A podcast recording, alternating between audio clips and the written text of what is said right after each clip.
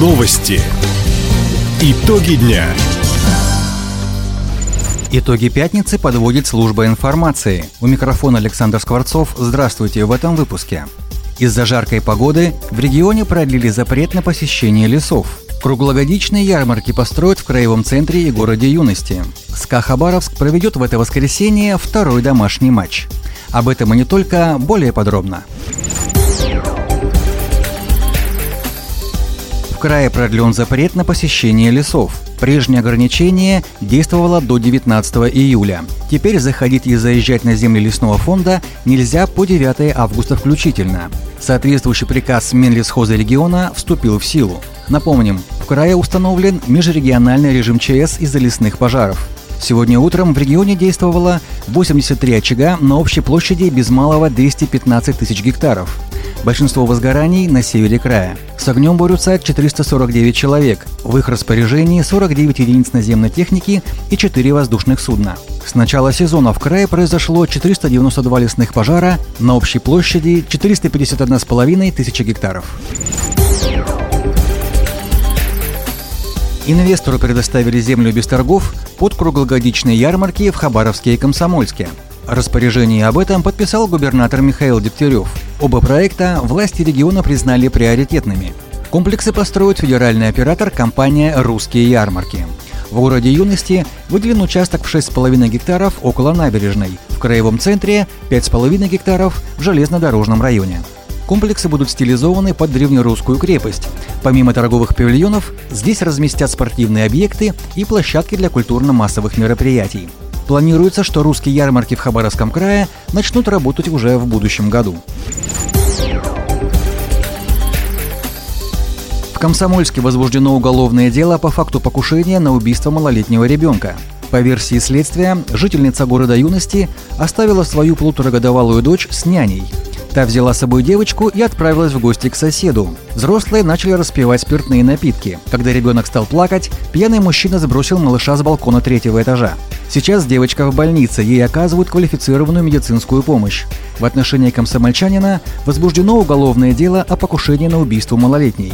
Мужчине может грозить до 15 лет лишения свободы.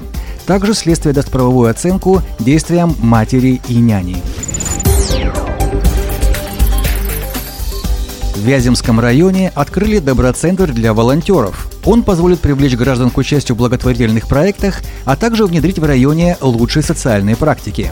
К торжественной церемонии приурочили сбор гуманитарной помощи для военнослужащих и их семей, а также жителей освобожденных территорий. Вяземский доброцентр стал четвертым в Хабаровском крае. До этого их открыли в Хабаровске, Бикини и Советской гавани. Как уточнили в Краевом комитете по делам молодежи, в течение трех лет в регионе появится не менее десяти таких волонтерских сообществ. Напомним, специальная программа поддержки ресурсных центров добровольчества разработана по поручению президента России Владимира Путина. Хабаровский край присоединился к федеральному проекту Киокусинкай в школу. Для развития карате в регионе построят четыре спортивных зала. Уже в этом году площадки начнут работать в школе номер 42 Комсомольская, в хабаровских школах номер 2 и 47, а также во второй школе поселка Ванина. Это будут отдельные модульные конструкции с теплым переходом в основные здания образовательных учреждений. Как отметил зампред по социальным вопросам Евгений Никонов, в новых залах будут не только проходить тренировки по карате, но и обычные уроки физкультуры.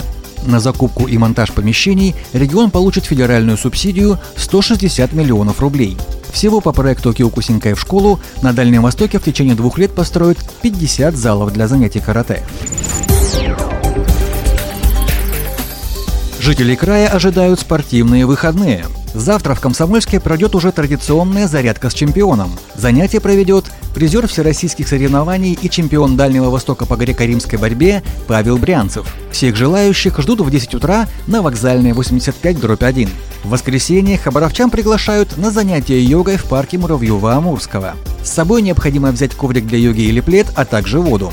Предварительная запись по телефону 8 914 427 80 98.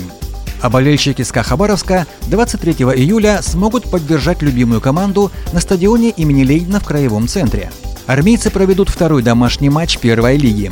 Соперником хабаровчан станет клуб «Тюмень». Начало в 17.30. Бесплатные билеты в кассах стадиона. Таковы итоги пятницы. У микрофона был Александр Скворцов. Всего доброго и до встречи в эфире.